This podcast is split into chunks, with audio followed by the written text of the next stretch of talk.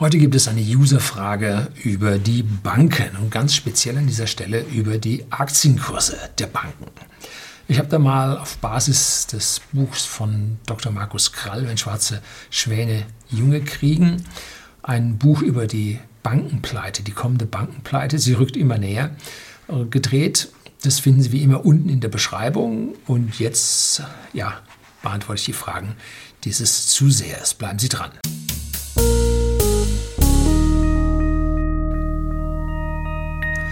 Guten Abend und herzlich willkommen im Unternehmerblog, kurz Unterblog genannt. Begleiten Sie mich auf meinem Lebensweg und lernen Sie die Geheimnisse der Gesellschaft und Wirtschaft kennen, die von Politik und Medien gerne verschwiegen werden. Und die Mail des Users lautet von einem F.M. Sehr geehrter Herr Lüning, mein Name ist F.M. und ich bin treuer Abonnent Ihres YouTube-Kanals. Zuerst einmal möchte ich Ihnen für Ihren sehr interessanten und lehrreichen Kanal gratulieren. Inzwischen verpasse ich keine Folge mehr. Oh, Herzlichen Dank, das motiviert für die Woche. Seit einiger Zeit beschäftigt mich folgende Frage. Vielleicht wäre es möglich, sie mir per E-Mail zu beantworten oder als Abonnentenfrage im Kanal. Jo, das tue ich jetzt. Jetzt die Frage, die Finanzindustrie bzw. Banken im Allgemeinen bilden das Herzstück einer jeden Volkswirtschaft. Die Wirtschaft ist auf ein funktionierendes Bankensystem angewiesen. Nein, das ist nicht der Kern einer Volkswirtschaft, einer jeden Volkswirtschaft, das ist aus meiner Sicht ein Irrglaube. Wir sind auf Banking-Dienstleistungen angewiesen, aber nicht auf Banken. Was ist das Herz einer jeden Volkswirtschaft? Die Klein- und Mittelbetriebe. Sie stellen weit überproportional äh, Jobs und bilden weit überproportional aus, Ausbildungsplätze, und zahlen weit überproportional Steuern, die den großen Konzernen weitgehend entlassen, nein, erlassen werden. Und entlassen tun die großen Konzerne Mitarbeiter momentan zigtausendfach. Ne? Also da äh, ist der Kern, sind die kleinen und Mittelunternehmen. Und warum brauchen diese kleinen und Mittelunternehmen derzeit die Banken? Nun, weil man sie mit einer dermaßen hohen Steuer belastet, dass sie kein Eigenkapital aufbauen können und deshalb Fremdkapital aufnehmen müssen. Und das kriegen sie dann bei den Banken. Das ist der Hauptgrund. Diese extreme Besteuerung des Klein- und Mittelstandes führt dazu, dass sie nicht ausreichend Eigenkapital brauchen und deshalb brauchen sie Banken. Würde man den Klein- und Mittelunternehmen den Aufbau von Eigenkapital ermöglichen, bräuchten wir keine Banken mehr. Eigenkapital ist immer besser als Fremdkapital. Ganz im Gegensatz zur üblichen äh, betriebswirtschaftlichen Lehre, was an den Unis äh, gelehrt wird, möglichst wenig Eigenkapital einsetzen, dann äh, kann man äh, mit Fremdkapital zusätzlich noch Geld verdienen. Wenn also der Return on Invest höher ist als die Zinsen, die ich für das Fremdkapital aufwende, dann kann ich hier einen zusätzlichen Reibach machen und der Return on Invest an meinem eigenen Invest wird höher weil ich ja mit dem Fremdkapital auch noch Geld verdiene und das darf ich auf die Rendite meines Eigenkapitals drauflegen. Man verliert dabei aber an Sicherheit. Man wird abhängig von den Banken. Und das jetzt als ja, das Herzstück einer jeden Volkswirtschaft zu benennen, halte ich für grundfalsch. Das ist die Herz-Lungen-Maschine der kranken Volkswirtschaft. Die gesunde Volkswirtschaft braucht Banken nicht. Sie braucht Banking. Geldtransferleistungen. Und da gibt es mittlerweile moderne Fintechs, die machen das auch anstatt den Banken. Und die Banken sind an der Stelle viel zu langsam. Äh, grauenvoll, wie schlecht deren Überweisungssysteme sind. Äh, was da an SEPA kam mit 22-stelligen bis 30-stelligen SEPA-Nummern im Ausland. Äh, jo, die haben es hinter sich. Ne? Gut. Konzerne brauchen Banken schon so gut wie gar nicht mehr. Ne? Die haben so viel Eigenkapital aufgebaut, brauchen sie nicht. Bis auf die Zombie-Firmen, die brauchen sie ganz besonders. Ne? Da sind auch einige Konzerne drunter. Gute Mittelständler haben es mittlerweile auch schon geschafft und brauchen auch keine Banken und keine Kredite mehr. So. Jetzt geht es bei ihm weiter. Seit Jahren werden vor allem europäische Banken jedoch überall schlecht geredet und von Anlegern gemieden. Verständlich, denn mit den dauerhaft tiefen Zinsen erodieren die Erträge der Banken und das Geschäftsmodell ist in Frage gestellt. Jo, genau so ist es. Ich habe mich im Jahr 2006, 2007 von meinen Bankaktien verabschiedet. Ich hatte da äh, die niederländische ING, dann hatte ich äh, ABN AMRO, Ich hatte noch so ein paar andere Banken.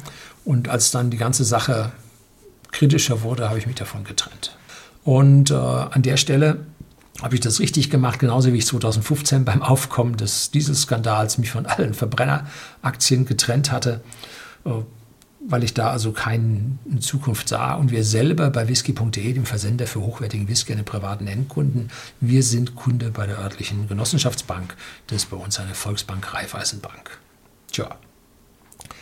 So, nachdem die reihenweise Pleite von großen Banken aufgrund der Systemrelevanz in meinen Augen fast ausgeschlossen ist, wäre es als Langfristinvest nicht eine Überlegung wert, sich einen Banken-ETF zu kaufen. Ho, ho. Jetzt aber, da muss ich ganz widersprechen. Es gibt zwei Möglichkeiten, wie diese Bankenkrise ausgeht. A. Der Staat beteiligt sich zu einem Teil an den Banken. Das heißt, die Banken werden teilverstaatlicht. Wie sich dann die Aktienkurse entwickeln, können Sie an der Commerzbank sich ansehen. Es gab nach der Finanzkrise 2007, 2008 eine Teilerhöhung Erholung mit einer Erhöhung des Aktienkurses von 15 Euro auf 45 Euro. So. Vorher aber, ach, aufgemerkt, ging es von 250 Euro auf 15 Euro runter. Also das waren heftige Zahlen, die es da runterging.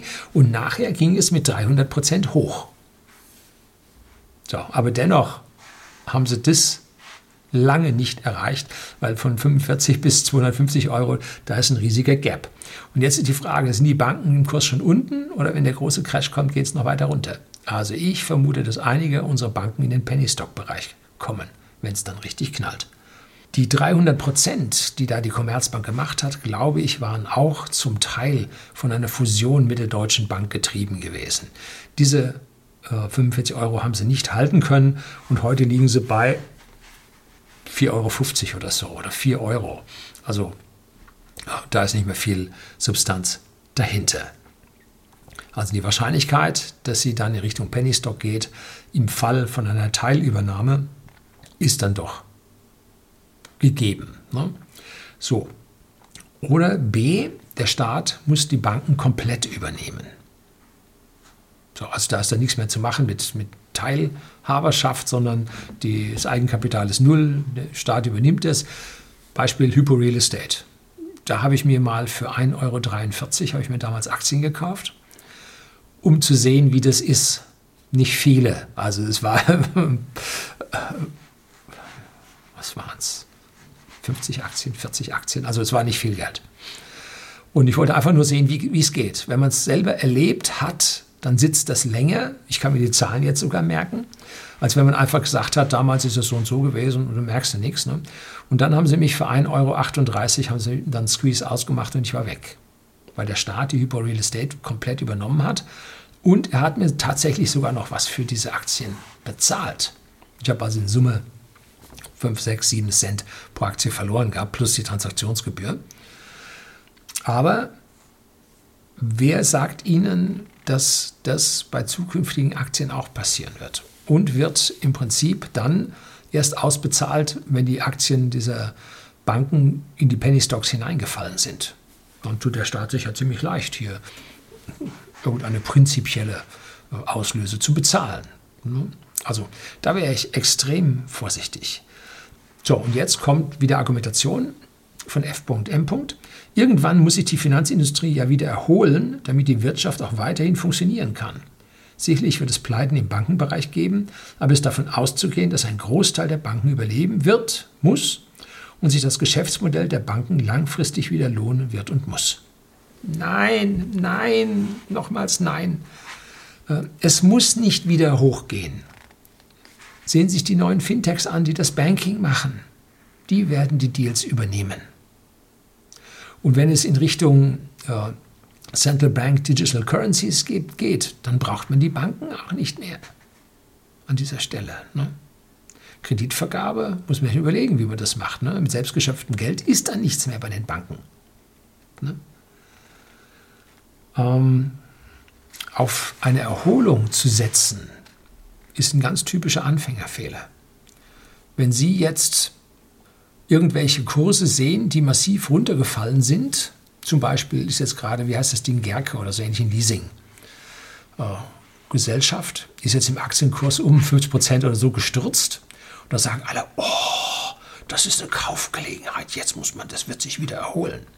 Wirecard hat sich nicht erholt. Ne?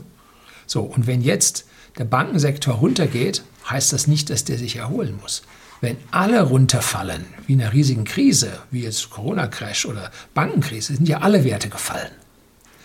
Da macht es Sinn, weil aus allen Werten werden viele wieder hochgehen. Wenn aber einzelne Branchen daneben gehen oder einzelne Firmen daneben gehen, dann heißt das nicht, dass sich diese Branche oder diese Firma wieder erholen wird. Es kann einfach sein, dass das Altland war und im Neuland geht es weiter.